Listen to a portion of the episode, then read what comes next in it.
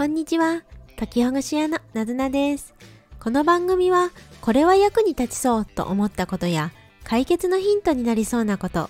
暮らしの工夫をリスナーのみんなと共有する空間です。皆さんの工夫や質問をお待ちしてます。はい、今週は先延ばしにしているような作業を取り組んでみよう。そんな一週間にしようという呼びかけをしていました。一緒にやってみませんか？具体的にはこれをしなきゃって思ってる本当に小さなことでも大丈夫なんです。ボタン付けをしなきゃとか、裁縫しなきゃとか、ここのとこちょっと直さなきゃとか、ここに何か書き入れなきゃっていうような、すごく小さな作業でも、もうちょっと大きな作業でも、そのままになっていること、先延ばししていること、それに取り組んでみて、それでね、やったことを言っていただく。あこんなことやりましたよって報告し合うそんなことをしたいななんていうふうに思っていました。私自身もこうやって皆さんの前で宣言したことで今までできてなかったことがいろいろと進められるようになりました。ねえーと、そうそう今までのね放送でも何回か言ってるんですけれどあの野菜で常備菜を作るってあるとかちょっとした裁縫をするとかこういったものができたのであ行ってみてよかったなっていうふうに思ってます。はい。でそうそう。とですね私があのツイッターで見かけたのですけれどよもださんがねこれに反応してくださって、えー、ちょっと読み上げますね。よもださん。私は鬼嫁様にありがとうと伝えるのを先延ばしにしています。明日言います。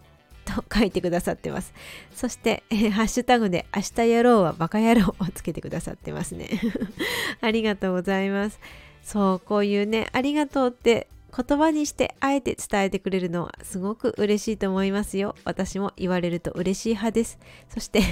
明日言いますっていうのはね、あの今すぐに言ってくださらない理由は何かなと思ったりもしましたけれど、はい、まあ、明日言いますということで言ってくださったのであればよかったなと思ってます。はい、そんな風にちょっとした言おうとしても言えてないことっていうのもありかもしれないですね。こんな風にあのねちょっと考えてみるとやろうと思ってるけれどできてないことってあったりもするかもしれない。ね。それを一緒に今週やってみましょう。はい。で前回や前々回などでこういう先延ばしにしている作業をピックアップする取り上げ方や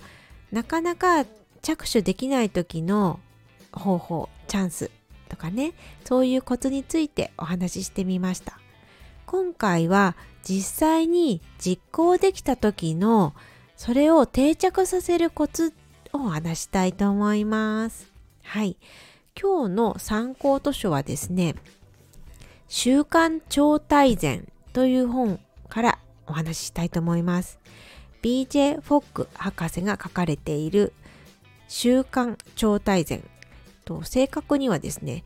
スタンフォード行動デザイン研究所の自分を変える方法習慣超大全です。この本はね、分厚いですよ。何ページあるんですかね今手元にあるんですけど、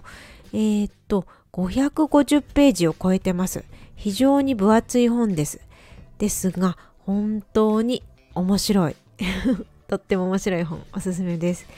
どう面白いかというと、習慣化させるためのコツ、方法というものが書かれてます。それが一つの理論になっていてその理論を一つ一つどういうふうにじゃああのやっていくかっていうようなやり方だったりとか説明っていうものを事細かにしてくださってる本です。その中で今日は定着させるっていう部分についてちょっとね引用してみようかと思います。はい。この定着させるっていうのは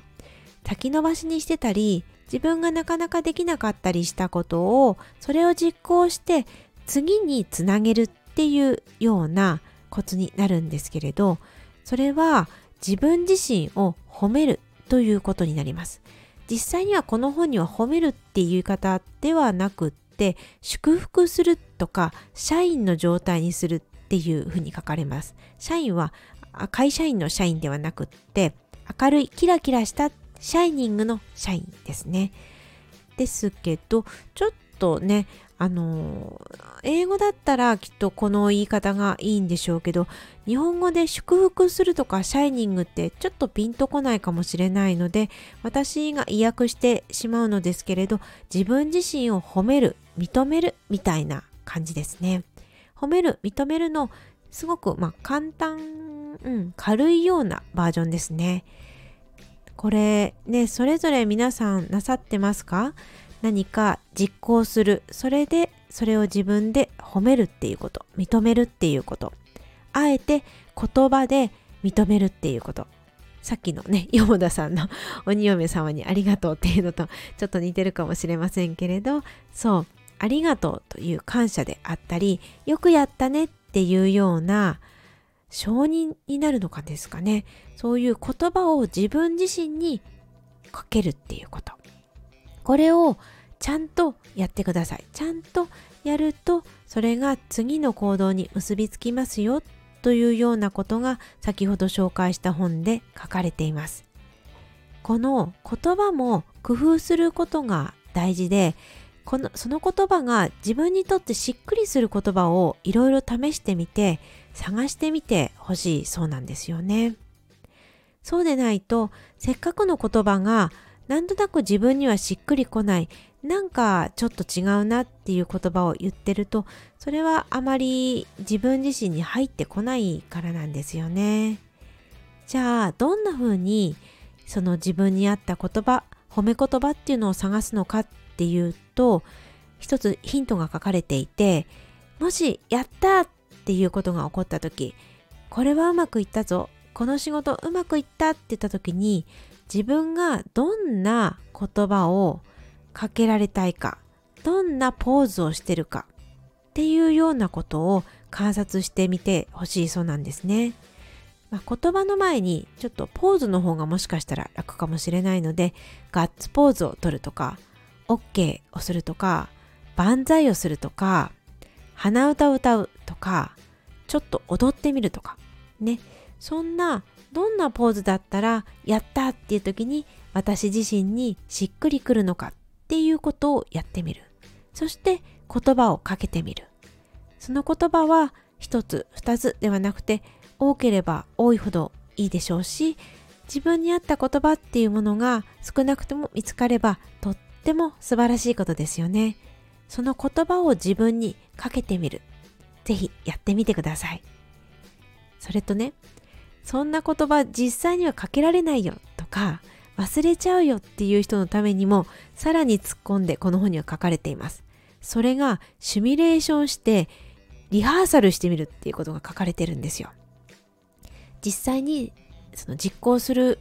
前にとか、まあね、実行しないでもそれをやってみてリハーサルをしてみようよっていうところまで書かれてるんです。それほどまでに褒める言葉を自分自身にすり込んでそれを習慣にしていく。それが大事だよっていうことのようなんですよね。そうですね。自分自身でも振り返ると私は自己肯定感がとても低くて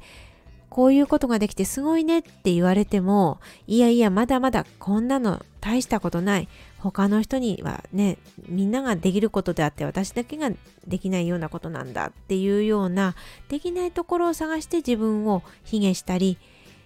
ねなんかこう責めたりするようなことをばっかりしていましたね。それを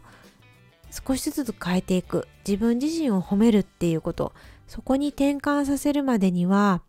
もう何年も10年以上もかかってきたかと思います。今ではかなり褒めることが 習慣化していてえこんなことでも褒めちゃうのっていうことでも自分の脳内でね褒めてたりするんです。それはうーんやっぱりやってきて長い時間かかりましたけれど自分を褒めるっていうことができるようになってきてこう機嫌が保てるようになってきたような気もしますね。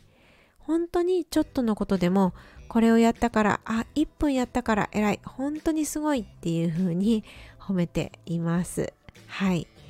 でなんかちょっと恥ずかしいかもしれないですけどでもねその人に見られてるわけでもないし心の中でやることだし実際にはもう見られてもいいんじゃないかなとも思ったりもしています。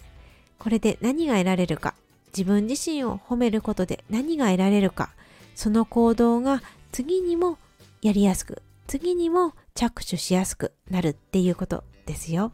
だから褒めることが次の行動につながる次の習慣につながる。これ無料でできるんですからぜひぜひ自分を褒めてみましょうね。はい。ということで今日も聞きに来てくださってありがとうございます。なずなでした。またお越しください。またね